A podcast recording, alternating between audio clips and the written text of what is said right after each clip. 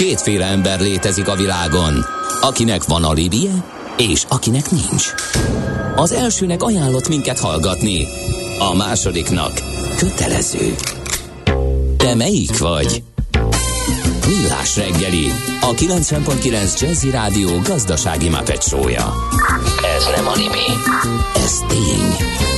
A Millás reggeli fő támogatója a Schiller Flotta KFT. Schiller Flotta and Rent a Car. A mobilitási megoldások szakértője a Schiller Autó tagja. Autók szeretettel. Jól van, jól van, jól van, megjöttek a Markus King rajongók ide a Millás reggelibe, 90.9 Jazzy Rádión fut ez a műsor Kántor Endrével és... És Mihálovics Andrással. Meg a 0 30 20 10 9 0 9 re jöttek ilyen, a Markus King királyzene volt, csak így tovább, illetve nekem nagyon bejött Markus King, írják többen is. Uh, igen, amit igen, a szó, amit keresek, köszönöm. Üdv Pufi Zozi, minden órában két Emir Ruleszt a f- követelnek, többen is. Viszont ez is megosztó, mint oly sok minden az életben, mert jött egy ilyen hozzászólás is. Ennek a fenék dalnak az énekese beiratkozhatna egy logopédushoz. Igen, direkt, azért elmondanám, hogy direkt volt ilyen pösze. Aztán az énekese a fenékdalnak. Nem mindig csak kötekedjek veletek, elmesélem, hogy a rohadt unalmas, hosszú, rossz minőségű rádió zenei hallgatottsági felmérést a héten már másodjára szenvedtem végig, hogy elmutassam csak a millás reggeli. Köszönjük! Na, nézzük, hogy milyen közlekedni a fővárosban és környékén. Budapest legfrissebb közlekedési hírei, itt a 90.9 jazz A köd sűrűsödik, ahogy kipillantunk innen, és már sajnos baleset is történt, méghozzá a Podmanicki utcában a Ferdinánd hídnál a Terész körút felé történt ez a baleset, és ahogy arról hírtattatok, az M1 M7 bevezetőjén oltanak egy busz, reméljük sikerült a, az oltás, az egyik benzinkútnál lángolt egy busz, és a bámészkodók elég komoly forgalmi fennakadást okoznak az M1 bevezetőjén tehát. Nem csak a bámészkodók, hanem eleve kicsit nagy a forgalom, megnövekedett a forgalom és torlódás van, úgyhogy hát figyeljetek oda! Az adó a jövedelem újrafelosztásának egyik formája, a költségvetés bevételeinek fő forrása, a jövedelem szabályozás eszköze. Az adóztatás fő célja anyagi eszközök biztosítása közcélok megvalósításához. Nézd meg az ország adózását, és megtudod, kik lakják. Adóvilág, a millás reggeli rendhagyó gazdasági utazási magazinja, ahol az adózáson és gazdaságon keresztül mutatjuk be, milyen is egy ország vagy régió. Adóvilág, iránytű nemzetközi adóügyekhez. Tovább bolyongunk a Sejem úton, de nem Teveáton, hanem csak így az éter hullámain. Most éppen Kirgíziába érkeztünk, vagy Kirgizisztánba érkeztünk, amelyet Ázsia Svájcának neveznek. Régen, régiesen hívják Kirgíziának. Közép-ázsiai országról van szó, de a Szovjetunió egyik tagállama volt, és most már független. Nézzük, hogy mit lehet erről tudni, erről az, erről az országról. Gerendi Zoltán, a BDO Magyarország ügyvezető vezetője, adótanácsadó partnere fogja mindezt nektek összefoglalni. Szerbusz, jó reggelt! Jó reggelt, sziasztok! No. Hát a e, Kirgizisztánról lehet mondani, hogy e, Ázsia Svájca, de nem gazdasági értelemben, tehát földrajzi értelemben, csak mert nagyon-nagyon sok a magas hegy, az ország 80%-a hegyekből áll, itt vannak 2000 fölötti 7400-as csúcsok is, ami ugyan ebben a régióban nem olyan nagy, tehát a, azt hiszem a száz csúcsban benne vannak egyel vagy kettővel, mert azért a többi itt vannak 8000 fölöttiek, tehát ez a, Földnek az egyik legmagasabb hegyekkel rendelkező régiója. Na most, a, hogy a, a Sejemúttal kezdjük, ugye ez a Sejemútnak az északi e, vonulata, Kínából, Kínából indul a Sejmút, Kínának az északi részén megy el, a Taklamakán sivatag fölött, nagyjából ott lép kis, ott el lehet dönteni, hogy az ember délre megy, és akkor megy India felé, vagy megy tovább északi irányban, Kirgizisztán felé, amelyik hát ugye, a, amelyet a kirgizek laknak, és hát itt, ahogy átment a Sejemút, a kirgiz, kirgizek akkor nem tudtak hozzátenni sokat, ők igazából a Sejemútba visszafelé kapcsolódtak be, tehát amikor a karvánok visszafelé jöttek, akkor exportáltak ők Kínába szörmét, lovakat, Pézsmát. Egyébként a, a Pézsmáról tudtam, az angol neve Musk, tehát az Elon uh-huh. Musk az Pézs, Pézsmát jelenti, nem tudtam. Pézsmáron, de a, a lényeg, hogy... Biztos, mert jó illata van mindig. De, lehet, lehet, már mondjuk elég, elég gusztustalan módon szedik össze. Igen, igen, igen. De, de mindegy, szóval van egy ilyen szarvas, és abból szedegetik, ez ki nem élve és emiatt az a vadászat egyébként az egész régióban problémás. A, és nyírfát is, fehér nyírfát, aminek gyógyító hatása volt. Na most azt kell, azt kell tudni, hogy ez a rész egyébként szervesen együttműködik a, a, ezzel a, az ujgur e, kellett területe is, tehát nagyjából ezek egy gyökerű e, népek itt ezen a területen. Török eredetű népek, egyébként ez a legérdekesebb, és a, a, ami, ami nekem meglepetés volt, hogy a, a mai törökök, akiket mi töröknek ismerünk, azok nagyjából innen vándoroltak oda. Tehát nem azok jöttek ide, hanem, hanem ezek mentek oda, és ez az a mai törököknek sok köze nincsen a mostani kirgizekhez, de elvileg értik egymást. Tehát nem úgy, mint mi a finn nyelvben, ahogy mondják, hogy a finn magyar az ugye valahol mégiscsak kéne, hogy értse egymást, de hát a kiejtésen túl nem nagyon. A kirgizek állítólag értik a, a török, e, török nyelvet, tehát azért ez a gyökerük nekik megmaradt. Tehát elég, elég, elég érdekes dolog. A fővárosabb Bisek, ami, amit az oroszok alapítottak 1825-ben, de a lényeg az, hogy az, a, a szovjet időkben e, Frunze néven futott, és egy közel egymilliós e, város, illetve amiről még nevezetesek, aztán belemegyünk a történelembe, van nekik egy Iszikul lék, eh, egy Iszikul nevű tavuk, ami egy igen nagy tó, tehát eh, eh, világméretűleg is egy, egy, egy elég komolyan a föld második legnagyobb, legmagasabban fekvő tava, a Titikak, Titikak azt hiszem a legmagasabb Dél-Amerikában, ez, ez 1600 méteren fekszik, és a, a második legnagyobb sósvízű tó a Kaspi tenger után. Tehát ez egy sósvízű tó, olyan nem tengeri só mennyiségű, de, de, de nem édesvízű tó, és e, 180 km hosszú és 60 km széles, tehát gyakorlatilag egy igen jelentős tó. Ennek az északi oldalán is mentek el a, a, a karavánok. Most a, a Sejemút emlékekből számos van, tehát a, a, az országban rengeteg, e, rengeteg megállópont volt, ez, ez egy nagyon nehéz szakasza lehetett szerintem a Sejemútnak itt a hegyek között átjutni.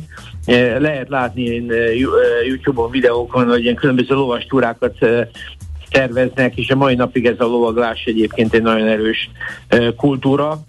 Egyébként a mi magyarjaink is egy kicsit ettől nyugatabbi, eh, tehát ilyen észak-nyugatabbi területekről származnak, de ha az ember belenéz, akkor olyan, olyan, olyan ortovágy jellegű lovas bemutatókat lát náluk is, hogy, ami, ami megy. Viszont a lovak száma még ma is nagyon jelentős, tehát az ezer fordulón a 90-es évek elején 2 millió ló volt, most 500 ezer ló van, ami azért érdekes, mert a kirgizek ugyan többen vannak, most ugye 6,6 millióan vannak, és egy közel 200-es 200 négyzetkilométeres országról beszélünk, tehát hogyha a svájci jelző annyiban illik, hogy, hogy nem egy olyan nagy Magyarországnál kétszer nagyobb terület, és úgy innentől azért hogy lehet számolni, hogy mit jelent 6,6 millió, az nem olyan sok, és ehhez képest 500 ezer ló még ma is azért igen jelentős. Na most a történetük az, az, az, az nem túl bonyolult. Nomád, nomád eredetű nép volt, gyakorlatilag a mai napig ez a nomád vonás ez nagyon erősen megmarad. 12. században az a mongolok eljöttek ide, és egy kicsit átalakították a, a, a dolgokat. Ez a sejemútra is hatással volt. Tehát a mongol hódítás az azt megelőző évszázadokban sikeres sejemutat egy picit visszavetette, tehát az egy, az egy gond volt. Aztán, mikor a mongolok elmentek, akkor újra helyreállt a kereskedelem, tehát a 15.-16. századig tényleg aktívan e, folyt tovább a sejemút kereskedelem, és ez volt az ország akkori gazdaságának egyik legmeghatározóbb e, része. A 17. században valami történt, megjöttek a mongolok, E, aztán utána jöttek a kínaiak a 18.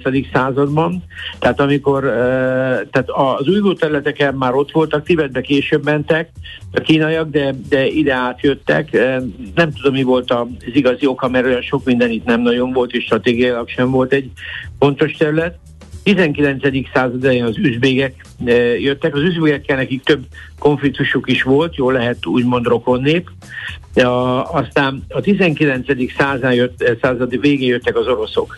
Tehát az oroszok gyakorlatilag korábban már a cári időkben a, a, a kazak térséget is, az a Szjepe térséget fokozatosan hódították meg, és így értek le 1876-ba e, erre a területre. Így, így került Bisek is, ugye, amelyik a Frunze az északi területen, mert északra jöttek az oroszok be, e, gyakorlatilag a fővárossá kialakítva, és ők gyarmatosították le először őket. Tehát az összes többi hódítás volt, az őket olyan kulturálisan nem nagyon zavarta, egyébként nem is nagyon tértek el egymástól, de a, az orosz gyarmatosítás, vagy e, ilyen, hát a fennhatóság, az néhány komolyabb társadalmi változás is e, eredményezett, például megszüntették a többnejűséget, az náluk lehetséges volt. Tehát ők a Mohamedán vallást a, e, az elég, elég korán a 7. század körül már átvették, és megszüntették például a mennyasszonynyért pénzt lehet kérni című modelleket is az oroszok, de olyan nagyon mélyreható változás nem, nem történt. 1919-ben a Szovjetunió részévé válik, és hát igazából olyan jelentős gazdasági szerepet ott se töltött be, de én úgy gondolom, hogy inkább stratégiai szerepe lehetett Kínához képest meg a, a, ezen, ezen a területen. E, viszont e, a, a 91-ben szabad, tehát önálló lesz, akkor jön létre az önálló Kirgizisztán, amikor a Szovjetunió felbomlik, tehát ez a glasnosti e, időszak, és hát hogy a külkapcsolatok és a szerepe mennyire erősödik, 2020-ban Magyarország, Magyarország is nagy követséget hozott itt létre, vagy úgy olvastam, hogy tervezték, hogy létrehoznak, 20 volt a határidő, gondolom, és ez létrejött. Tehát ez Kirgizisztán rövid története, a, amiről azt lehet látni nagyjából, hogy nem egy világpolitikai tényező. Mai napig is nagyon erősek a nomád vonások, tehát ez, hogy 80% a hegy, ez, ez, ez, ez, ez nagyon sok mindent eldönt. Egy gyönyörű ország egyébként, tehát gyönyörű felvételek vannak róla, de, de azért ez nem, nem egy, nem egy nagyon, nagyon erős gazdaság, tehát inkább ilyen természetjáróknak érdekes. Ami a gazdaságát jelenti, a mezőgazdaság még mindig a meghatározó, tehát a lakosság fele a mezőgazdaságban, akik egyébként csak 30%-a urbanizálta a lakosságnak, tehát a többi az, az tényleg a vidéken lakik ezen, a, e, hát ezen, ezen az egész egészen nehéz területen. Ami nagyon meghatározó tevékenységük az a bányászat a gazdasági szempontból. Aranyuk van, e, és ritka földfémek, de e, ez nekik az, az összbevételüknek a több mint 50%-át adja az arany, de ettől eltekintve e, ez az aranymennyiség egyébként nem egy olyan szívdobogtató aranymennyiség a világban. Tehát nekik sok, és e, az ő gazdaságukban ez egy jelentős de hát ő az egyfőre jutó GDP-jük az 1000 dollár körül van. Tehát azért lehet látni, hogy ők még nem, nem azért nem, nem tényleg eléggé méről indulnak. Hát meg importálni kell egy csomó mindent, ugye, ami a mérleget eléggé megdobja. Tehát kőolaj, földgáz, Abszolút. gépek, élelmiszer, annak ellenére, hogy van mezőgazdaság, élelmiszer importra szorulnak, és valószínűleg nem, nincs pariban azzal az ércel meg aranyjal, amit, amit, amit exportálnak. Ez, ez gond, így van, és abszolút, abszolút egyetértek. Ami, ami érdekes, hogy van vízi erőmű, majdnem két vízi erőmű van, de nagyon nehezen tudják exportálni az áramot. Valószínűleg a vezetékeknek a húzása ezen a területen egyáltalán nem egyszerű. Mert mondom, ők keletre, ők, ők gyakorlatilag Tibettel, tehát dél, dél-keletre Tibet, és az újgó terület, ami Kínában se top régió. Mhm. Tehát azért ez egy eleve a fekvés miatt problémás, ugye sivatagi rész is magasan is fekszik, tehát innen nehéz lenne energiát szerintem átvinni Kínának az igazi gazdasági területeire. Na most, a, amit megnéztem, hogy azért annak ére egy ilyen félnomád, vagy nomád, vagy egy ilyen változó társadalomban milyen az internet penetráció, meglepő, hogy 50%-án a területnek van internet, és uh, közel uh, 3,2 millió social média felhasználójuk uh-huh. van, tehát a lakosság fele, és 10,2 millió mobileszköz van kint. Szóval azért úgy tűnik, hogy a, a, a digitalizáció őket is elérte. Nyilván a digitális nomádoknak szó szerint nomád lehetőségeik vannak itt, tehát hogyha valaki, valaki ebbe, ebbe ide szeretne menni, akkor biztos, hogy a, a, a zöld világ azért a környezetvédelmet abszolút együtt tudja érezni a digitalizációval, de más nem, nem nagyon van úgy, ahogy mondod. Na most a, az adórendszerük is nagyjából ilyen, tehát, de egy, nem egy túladóztatott társaság, tehát a 17% a tax to GDP, ami egyáltalán nem rossz, mert Kína e fölött van, tehát Kína is gyakorlatilag az 22%-on megy. Nyilván alacsony a, a, alacsony a GDP, és emiatt a tax is tax se túl magas, nem nagyon eladósodott ország, de 70% körül van a, a, a, az adósságállomány a GDP-hez képest. Most az adórendszerük tényleg egyszerű, tehát az áfájuk 12%, majdnem mindenem van, tehát egy-két dolgon nincsen. A társasági adójuk az 10%, az arany bányászatot azt mentesítették, tehát az, az teljesen adómentes. Hát érdekes, mert nagy kanadai befektetőik voltak, és én úgy tudom, hogy elég komoly perek is voltak, amik egy biz, biz, jelentős mértékben elbizonytalanították a többi befektetőt is, de, de maga ez a bányászati tevékenység mentes és hát a, a, van egy ilyen e-commerce adójuk is, tehát az érdekes módon a, ez a fajta e, mobil penetrációhoz kapcsolódó látszik megent, ami, ami 2% tehát egy ilyen e-commerce tax. E, helyi adójuk nincsen, és a meglepő módon a, a egykulcsos SZIA-juk van 10 Uh-huh. Mhm. Tehát tehát igazából Kirgisztán egyáltalán nem egy adójogilag nem egy, nem egy rossz rész, nagyon színes és tehát az ember normálisan így a térképen elhelyezve is nehezen találna meg Kirgisztánt, de e, úgy néz ki, hogy egy, tényleg földrajzilag egy gyönyörű, egy svájc, svájci e, környezet, de nem Svájc. Tehát azért itt a, a kirgiz bankrendszerre nem hiszem, hogy rá lehetne e, építeni e, nagyobb államoknak, de minden esetre úgy néz ki, hogy e, nekik azért ez a váltási sejemút után a Szovjetunióból kiválva egyáltalán nem egyszerű. És ezt meg fogjuk látni politikailag is vannak kisebb-nagyobb zűréig, meg hát annak kéne, hogy gyönyörű ez a táj, azért a bányászaton kívül sok mindenre nem nagyon ad lehetőséget, és a történelem, mint ahogy láttuk, azért az iparosodás hát ezen igen. a részen nem nagyon segítette. Tehát, De hát ilyenkor szokott az lenni, hogy valamiféle hát szürke vagy fekete területre tévednek. Én úgy, ahogy olvastam, eléggé megindult itt az illegális kábítószer termesztés és export, úgyhogy valamiből kompenzálni kell. Hát így van, tehát az adottságaik nem, nem rosszak, de azért de, de nem, egy, nem, egy, nem egy könnyű környezet, hát meglátjuk, hogy mire, e, mire lesznek képesek. Egy biztos, hogy a sejemút ő rajtuk közel 1500 évig segített, e, Ma már ez a dolog nem így működik, és a mai új sejemút sem így megy, mert az már fölmegy Kazaksztán, és a vasúti vonalak pont miatt elkerülik. Tehát elkerülik, aha, értem. Igen, tehát ő, ők már az új a 21. századi sejemútban nincsenek benne. Oké, okay, nagyon érdekes. Igen, Igen, Ázsia Svájcának is hívják, de valószínűleg csak a hegyek miatt, meg amiatt, hogy hogy, hogy néz ki. Az ország más szempontból egyáltalán nem lehet hasonlítani. Köszönjük szépen, Zoli, érdekes volt.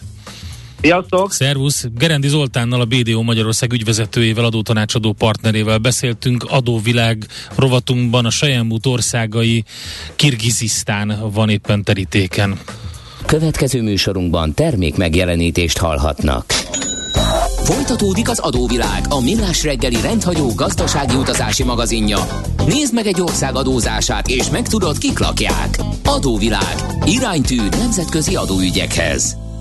Feledi Botonda vonalban külpolitikai szakértő, akitől azt kérdezzük, hogy vajon Kirgizisztán kinek érdekes? Kínának. Jó reggelt kívánunk! Feledi Botonnak megint nehéz hétfője van, mert velünk kell beszélgetnie. Bár ő külpolitikai szakértő és nem uh, szociális munkás, aki a mi lelki világunkat kellene, hogy ápolgassa, de sajnos ezt mérte rá a sors. Na, Kirgizisztáról beszélgetünk, határos Kínával, én most nem azért mondtam, hogy, hogy hát a kínaiaknak érdekes, csak az a baj, hogy ez egy ilyen Hát, hogy mondjam, volt szovjet tagköztársaságként talán az oroszoknak is. Hát sőt, köszönöm szépen a szót. Az igazság az, hogy itt a cölöpök elég tisztán le vannak verve, uh-huh. tehát Kirgizisztán tagja az oroszok mondjuk úgy, hogy light EU verziójának, amit az Eurázsiai Gazdasági Közösségnek hívunk. Tehát ebben, ebben ők résztvevők, alapítás óta megfigyelők voltak. Gyakorlatilag orosz bázis van Kirgizisztánban, kínai nincsen, és azt is el kell mondani, hogy egészen 2014-ig az afganisztáni közelkeleti amerikai műveletekhez egyébként volt egy amerikai bázis is. amíg a parlament egyszer csak meg nem szavazta, hogy most már ez talán elég lesz. Úgyhogy, úgyhogy alapvetően egy orosz elhajlású országról van szó. A mostani elnök Zsaparov is az első külföldi útját Moszkvába tette Putyinhoz, és sokkal inkább látszik, hogy, hogy most e felé tekintenek a külpolitikában.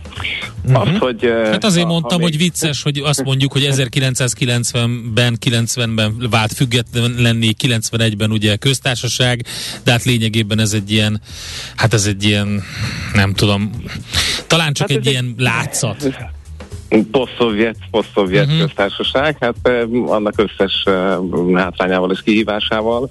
Az, a, a svájci jelzőt azt, azt én nagyon gazdagnak érzem, talán már már félrevezetőnek is. Igen. Nem, nem, nem tudom, hogy Svájcban van-e olyan államfő, mint a mostani Kirgiz államfő Zseparov, aki elnöki kinevezése előtt egyébként három hónappal még egy tíz éves börtönbüntetést töltött emberrablásvágyával. Uh-huh um, egy hivatalos tisztviselőt akartak elvinni um, valamelyik tüntetés hevében. Előtte is volt már uh, börtönbüntetésre ítélve, ebből végül is közfelkiáltással szabadult, és annyit kell róla tudni, hogy a választás már megnyerte uh, több mint 70%-os uh, szavazat többséggel, de egyben egy referendum is volt a választás, milyen ismerős technika, ahol arról lehetett dönteni, hogy visszaállítsák ki az elnöki rendszert a parlamenti rendszer helyett, úgyhogy erre is többségében igent mondtak a mhm. választók. Úgyhogy így aztán Eh, boldogan eh, átvett a hatalmat tavaly januárban, és azóta ez a eh, populista, ám népszerű elnök próbálja helyre rázni a bányászokat az országban. Uh-huh. Ugye, ahogy itt ti is mondtátok, azért alapvetően rengeteg bánya történet van, ezekből él az ország, ebből van egy, ami kifejezetten kínai érdekeltségű, hát sok van, ami kínai érdekeltségű, vannak nagyobb aranybányák, amik választási témák. Egy biztos, a népnek egy pillanatban annyira elege volt ebből, hogy kifejezetten kifejezetten megtámadták a, a kínai tulajdonú bányákat, olajfinomítókat és más gazdasági egységeket, tehát volt egy ilyen eh, érdekes pillanat, amikor, amikor elég volt Kínából. Uh-huh. Na de készültem nektek egy Sejemút uh, főkönyvvel, mert hogy itt azért, hát ha nem is Sejem, de az út az mindenképp megmaradt, amin ugye hát részben nagyon dátok visznek eh, kábítószert is, de egyébként minden mást is. Tehát uh, ugye a egyik oknyomozó újságíró nekült, és kiszámolta, hogy az, amit Kína mond, hogy exportál az országba, az egy mekkora pénzügyi egység, és az, amit egyébként bevételez a vámoldalon uh, árult uh, Kirgizisztán, ez mekkora egység. Na most e között egy hangyányi különbség tűnt föl. Uh, konkrétan 20 év alatt 60 milliárd dollárnyi áru tűnt el. Micsoda? Hoppá! Tehát ez a leesett a kamionról Kirgizisztánban oh, verzió? Hát, Izgalmas. Itt a, itt a kamion esett le, vagy nem is Vagy az egész. Tehát, hogy... Komplet szerelvények tűntek el akkor. Ez teljesen eltűnt, tehát azért csak a összehasonlítás kedvéért, tehát a, a, a GDP-je évenként 8 milliárd dollár. Tehát itt, itt egy jó pár évnyi GDP mm-hmm egy az egyben eltűnt vámolás közben. Ugye van, volt egy család egyébként, egy dinasztia, akik híresek voltak a e, vámkorrupcióról, de hát nyilván ebben az egész rendszer és mindenki e, ilyen-olyan-olyan módon e, érintett volt, van, maradt, e, úgyhogy hát Kirgizisztán a legsúlyosabb ebben a tekintetben. Kazasztánban ez a különbség csak e, egy számjegyű milliárd dollárt jelent, és e, az oroszoknál is e, jóval alacsonyabbat. Úgyhogy odaáig jutottunk, hogy az oroszok pénzügyi támogatást adtak arra, e, sok-sok millió dollárt, hogy eh, a good labelinget, tehát hogy az áru megjelölő címkéző rendszert azt fejlesz az ország. Um, és hogy eh, hát hogy lássuk, hogy az oroszoknak ugye ez azért érdekes, mert a gazdasági uniójuk van egyébként ezek a bevételek közös kasszába mennek, úgyhogy őket érdekelni az, hogy itt ezt rendesen tartsák. Uh, hát valahogy így állunk a, a Sejemút mostani uh, számaival. Um, az oknyomozó újságírókra azért nem mindig vár jó sors, tehát nem olyan régen azzal volt el a sajtó, hogy uh, Temirovot, uh, akit egyébként a State Department az év oknyomozójának nyilvánított itt a közelmúltban, 11 másik társával kábítószerrel és kábítószer csempészet miatt tartóztatták le, de minden ismerőse szerint ezt a hatóságok helyezték el a zsebébe. Hát ilyen, ilyen dinamikus ország. Oroszok egyébként nem csak a katonassággal és diplomáciával segítenek, hanem tényleg pénzzel is. Közel 700 millió dollárnyi kölcsönt engedtek el az országnak az elmúlt időszakban. Ez egyébként viszont összesen hasonlítható azzal, amit a kínaiak nyújtanak. Tehát itt a GDP közel 200, 25%-ára, egy negyedére, tehát majdnem 2 milliárd dollárra rúg az a kínai kölcsön, amiről tudunk. Ezt nyilván nem tudták fizetni a Covid időszak alatt, itt végül született egy kis halasztás most pedig már az új elnök is azon gondolkozik, hogy hogyan fogják esetleg bányatermékekkel és bányák kínai kézbeadásával törleszteni tudni a kínai tartozást. Tehát ez a klasszikus eh, kínai hitelmodell, hogy ha nem tudnak fizetni, akkor bizony eh, a szuverenitás csorbul és területet szerzünk. Úgyhogy hát ilyen értelemben itt nagyon kemény a, a mm, politikai helyzet, tehát inkább mind a két ország a maga részét kivenni az országból, míg bele alig-alig tesznek, ami abból is látszik, hogy egyébként közel 600 ezer kirgíz, tehát az ország lakosságának 10%-a, az, aki hivatalosan Oroszországban dolgozik. Aha. Tehát ők, Erőteljesen ők, függ a munkaerő aha, piac. Hát, brutálisan. Jó, hát vannak itt azért jó kis kitettségek, és hogy fognak megállapodni vajon, hogy ugye Kína és Oroszország között azért nem felhőtlen a kapcsolat, ők azért mind a két irányba eléggé elkötelezettek. Hát mindenki kiveszi a maga részét, tehát uh, nyilván az oroszoknak az lenne az érdeke, hogy, uh, hogy ne legyen teljes kínai takeover, tehát ezt ők a saját uh-huh. érdekszférájukban akarják tartani, és ez inkább egy ütköző zóna a maga, maga módján, itt ugye nem 200 ezer fős hadsereg áll, hanem egy, uh, egy olyan uh, megoldással, ami egyelőre gazdasági eszközökkel operál, és gazdasági befolyásszerzéssel próbálják ezt megszerezni. Um, és ebben az oroszoknak azért stratégiai előnyük van, az országban uh, nagyon sokan beszélnek oroszul, gyakorlatilag második hivatalos hivatalos nyelv, ezt tanítják is, egyébként a találkozóján Putyinnak, Zsaparodnak elhangzott ez, hogy majd segítik a nyelvtanulást. Úgyhogy, úgyhogy mm, itt azért az oroszok helyismerete az hoz nekik előnyt, és hát a, az Oroszországból hazaküldött um, pénzek, amik mennek az otthon maradottaknak, az a GDP 28%-át jelentette a Covid előtt, ami azért hát finoman szóval nem kevés. Hát izgalmas. Jó, oké, kicsit jobban értjük, hogy eh, milyen helyzetben van maga, az ország. Maga az állam az stabil? Tehát ott nincs senkinek területi követelése senkivel szemben, mert ez a régió azért arról de, híresült nem, el, hogy, nem. hogy ott Persze. azért a határok bár meg vannak rajzolva, de nem tekinthetőek állandónak és átjárhatatlannak sem. Mindig van ilyen helyzetben, ugye uh-huh. az ügyvékekkel egyértelmű, hogy vannak ilyen viták, oroszokkal már ugye leszoktak a vitáról, és a kínaiakkal most meg nem fognak vitatkozni, tehát ugye a, a hasonló helyzetű szomszédjaikkal tudnak ezen e, veszekedni. Egyébként itt is nagyon komoly e, vízkérdések vannak, tehát a folyók, ahogy jönnek, mennek és hozzák a vizet a klímaváltozás időszakában, mostanában erről komoly e, bilaterális egyezményeket kellett kötniük, tehát itt is megérkeztünk ugyanoda, amiről beszélgettünk uh-huh. veletek az évelején, hogy hát ez bizony már látható a szomszédos bilaterális diplomáciában. Jó, oké. Szerintem akkor megbeszéltünk mindent Kirgizisztánról, folytatása következik. Köszönjük szépen, Boton. Én köszönöm. Sziasztok. Szerbusz, szia. Dr. Feledi, Feledi Boton. Boton. Igen. Külpolitikai szakértővel beszélgettünk, adóvilág rovatunkban, Kirgizisztánban jártunk. Adóvilág, a millás reggeli rendhagyó gazdasági utazási magazinja hangzott el, ahol az adózáson és gazdaságon keresztül mutatjuk be, milyen is egy-egy ország vagy régió. Adóvilág, iránytű nemzetközi adóügyekhez. Aranyköpés a millás reggeliben. Mindenre van egy idézetünk. Ez megspórolja az eredeti gondolatokat. De nem mind arany, ami fényli. Lehet kedvező körülmények közt gyémánt is. Nina Simone Észak-Karolinában született 1933. február 21-én Eunice Kathleen Waymon néven. És ugye Nina Simone módon is szokták mondani, ezt többen megírták már korábban, hogy nem így kell mondani, mert ő angol, meg amerikai, meg angol két, és na, na, na, na, na. Akár mondhatnánk úgy is a nevét, hogy Ninja, mert hogy a spanyol Ninja szó után választotta, és Simone Signoré énekesnő után, tiszteletből, úgyhogy még akár Simonének is lehetne mondani a nevét. De Nina Simoné. De egyébként Senki nem, nem tudná, hogy Nina miről Simonnak mondták Amerikában, annak ellenére, hogy dalaival, mint ahogy te is említetted, politizált sokat a polgári jogok, emberi jogok védelmében, főleg ugye az afrikai, amerikai, afroamerikai lakosság számára, vagy hát az ő érdekükben. Ennek következtében elhagyni kényszerült Amerikát. Ezt tudtad? Nem. Barbadosban, majd Libériában, aztán különböző európai országokban élt. Majd 78-ban hazatért, ekkor meg adótartozásai miatt letartóztatták szegényt, mert amíg nem volt kint, vagy nem élt otthon, addig is azért adott el lemezeket, de hát azután meg nem fizetett adót. Na mindegy. Úgyhogy ez van Franciaországban hunyt el, ha jól emlékszem. Nina Simon óriási énekesnő volt ő.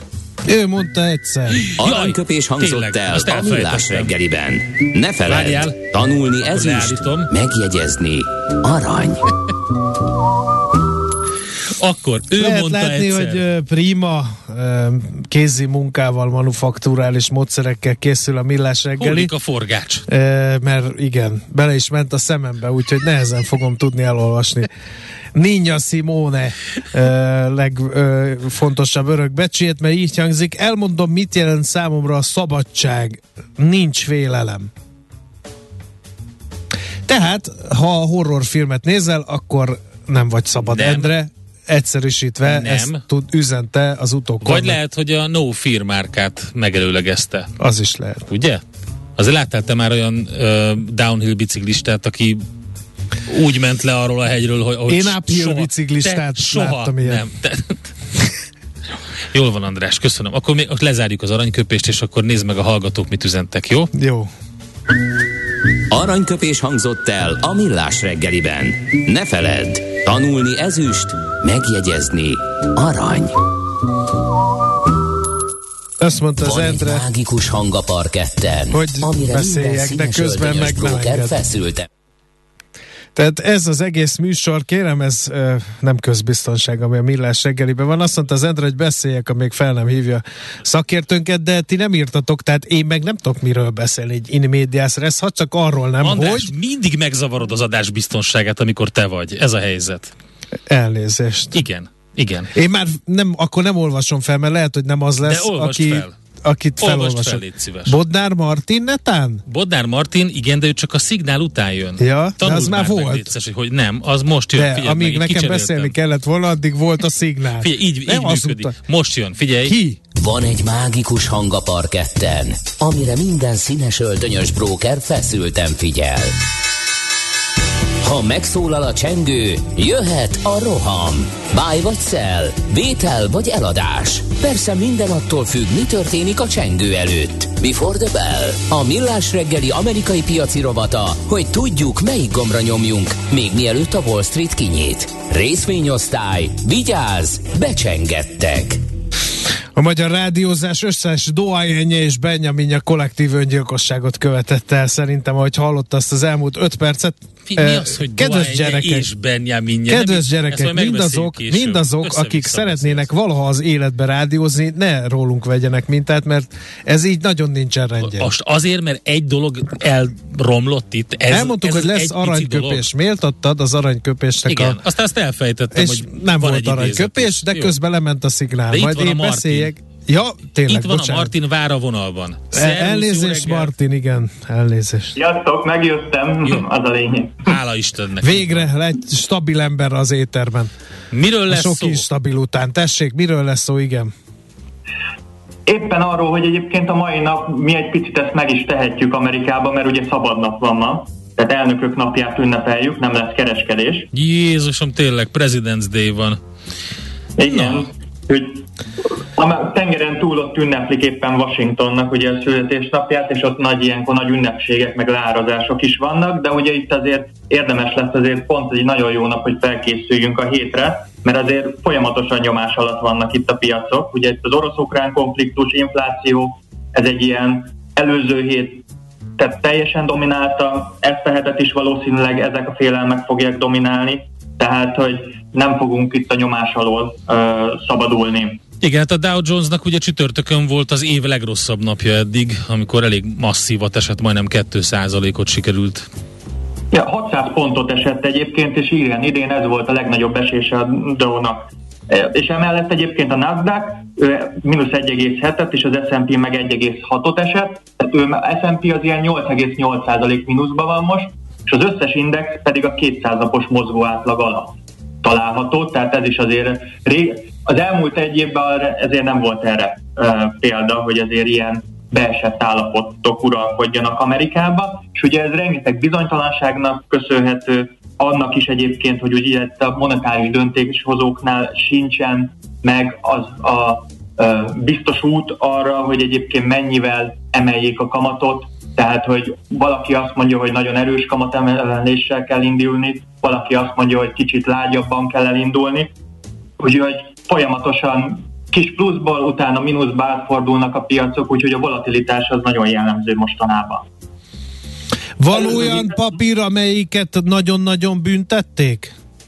Van, van, van, igen. Például... Mert tudod, megy az a vita az, hogy a, eddig a fang részvények mentek, és bármit csináltak, az, az marha jó hírnek számított, és vették, mint a cukrot, és az elemzők, mikor ugye elindult az a latolgatás, hogy na 2022-ben mik, lesz, mik lehetnek a tőzsdei trendek, akkor azt mondták, hogy a tech részvények kicsit megpérnek, és fel fognak jönni a hagyományos iparágok részvényei, például a turisztikai, meg hagyományos ipari vállalkozásoknak a papírjai.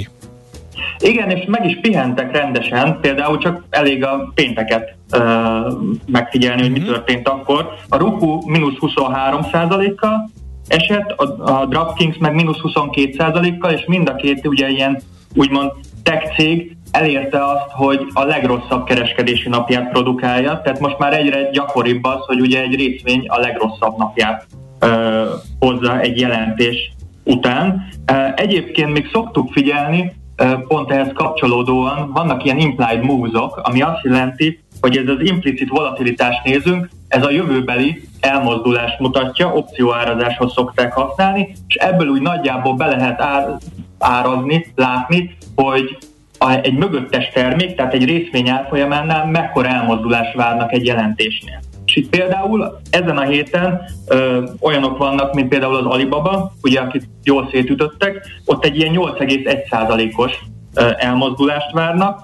A Coinbase, ugye, ami a kriptóknak se, kriptókat se kimélik mostanában, ott ilyen 12,9%-os elmozdulást várnak. Van ugye ugyanerre az alapra most már Block, de régebben Square, ugye ez a pénzügyi szolgáltató, ott ilyen 13-36%-os elmozdulást várnak, klasszikusan ugye uh, szintén egy ilyen Momentum papírnak hívott Beyond Meat, aki ugye a műhúsok uh, árulásával Igen. Uh, foglalkozik. Ott egy ilyen 15%-os elmozdulást várnak, a Virgin Galacticnál uh, megyünk ugye egyre feljebb és feljebb, ugye ott van már az, hogy egyébként már uh, olyan típusú irányba mennek el, hogy akár a világűrből ki tudjanak ugrani, ugye van egy 17%-ot várnak, és a legnagyobb elmozdulást a héten a Fubo TV-től, ez egy streaming szolgáltató, aki lassacskán belemegy abba az iparágba is, hogy lehessen fogadni, tehát hogy amíg az ember nézi a meccset, addig egyébként egy nagyon gyors uh, gomnyomással, akár a távirányítónál tud fogadni is. Nála 18,5%-os elmozdulást várnak. Azt a mindenit. Hát akkor itt elég szép várakozások vannak. Egy ilyen, volatilis, egy ilyen volatilis piacon azért feketőves pálya, mert lehet, hogy ilyet várnak, ilyen elmozdulás, de simán megtörténhet, hogy csak egy picit nem jön be valami. Sőt, bejön minden papírforma szerint, de uh, még egy negatív kilátást uh, kiad a cég, és akkor annyi. Igen, meg ezek nem pozitív irányú elmozdulások uh-huh. lehetnek csak, hanem Igen. ez a két oldalra, tehát hogy itt ugye az, hogy mekkora volumenek gyűlnek a, ezek a cégek mögött, tehát hogy mennyire várják ezeket a jelentéseket, és ugye ez teljesen elképzelhető, tehát nem szakadnak el a realitások talajától, azért is, mert ugye, hogyha csak egy Facebookot nézünk, aki el tudott mozdulni ugye 25%-ot, ugye ezek jóval kisebb cégek, jóval könnyebben mozdíthatók.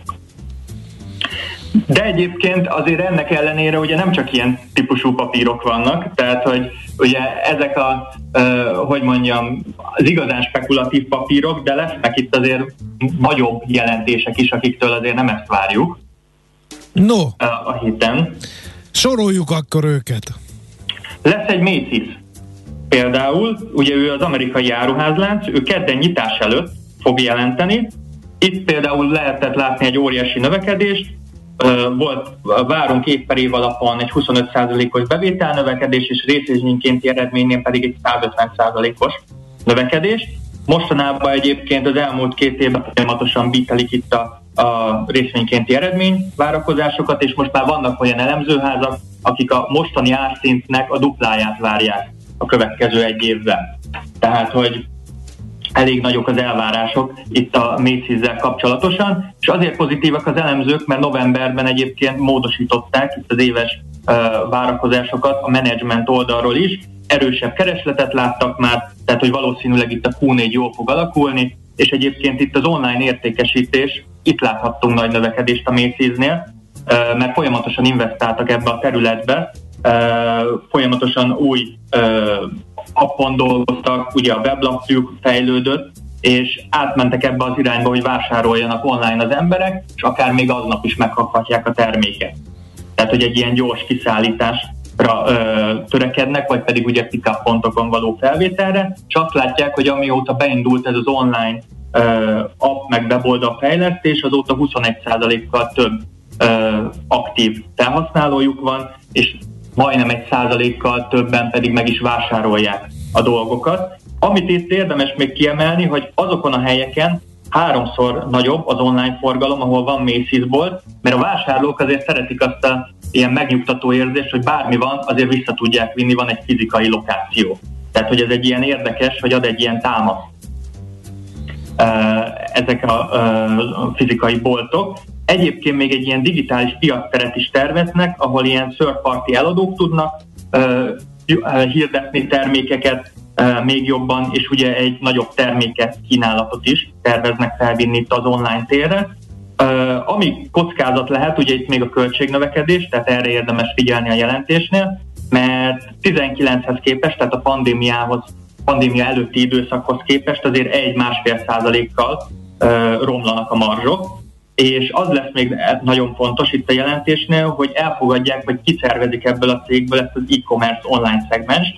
Ez 33%-át teszi ki az összes bevételnek, viszont most ugye nagyon szépen sikerült ezt felfuttatniuk, és egy nagyon jó lökést tudna adni a részvény árfolyamának, hogyha ki tudnák szervezni egy úgymond spin cégbe. Ezt ugye többen is csinálták az elmúlt időszakban, hogy spin akár a Dell-re is érdemes gondolni, hogy kiszerveznek a cégből ugye egy, egy kisebb egy, egy szegmens.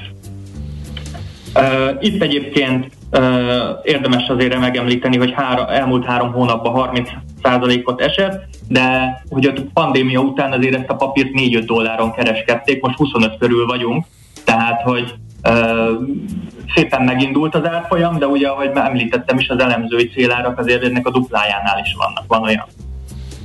Jó, hát akkor várjuk a macy's izgalmas lesz, meg hát minden más azon kívül, hogy ma egy kis pihenő van és egy szusszanás, reméljük, hogy nem ilyen brutál mélyrepülésbe kezdi a piac, de az attól is függ, hogy mi lesz ugye most a, a Biden-Putin találkozóval, meg egyáltalán milyen híre, hírek érkeznek az orosz-ukrán válságról. Martin, köszönjük szépen, izgalmas volt. Én is köszönöm, Bodnár Martinnal beszélgettünk az Erste befektetési ZRT USA Desk üzletkötőjével. Minden attól függ, mi történik a csengő előtt. Before the Bell. A millás reggeli amerikai piaci rovata hangzott el. Azt mi mondja, meg híreket fogunk nem sokára mondani, ha Endre befejezte. Millás Azt... reggeli a műsorok Rolls royce Kézműves munkával készül mondja ZCZ. Ő, Köszi. Neki ez a neve a kedves hallgatónak e-mailbe írta. Urak, uh, fergeteges a mai reggel, formabontó, unortodox, progresszív, morgos, szerda és optimista péntek után itt a spontán hétfő. Hát ennél spontánabb mert nem is lehet. Uh, csoda, jól hogy van, egyáltalán van, van műsor. Na, jól van. Én igenis szívesen hallgatom azokat a helyzeteket, mikor tényleg Mapet Show-ba megy át a millás reggelre, nincs túl gyakran, és nem tart túl sokáig, határozottan jót tesz a reggelemnek. Oké, okay, köszönjük szépen. Akkor leálltam. Kedves hallgató. András, vedd az ecsetet a kezedbe, és kézzel, kézzel fest fel a Jó. millás reggeli oldalára a díszcsíkot. Kedves hallgatóink, 9 óra 2 perc van, híreket mondunk, a hírolvasó Tari Ébolya. Műsorunkban termék megjelenítést hallhattak. Nézz is! Ne csak hallgass! millásreggeli.hu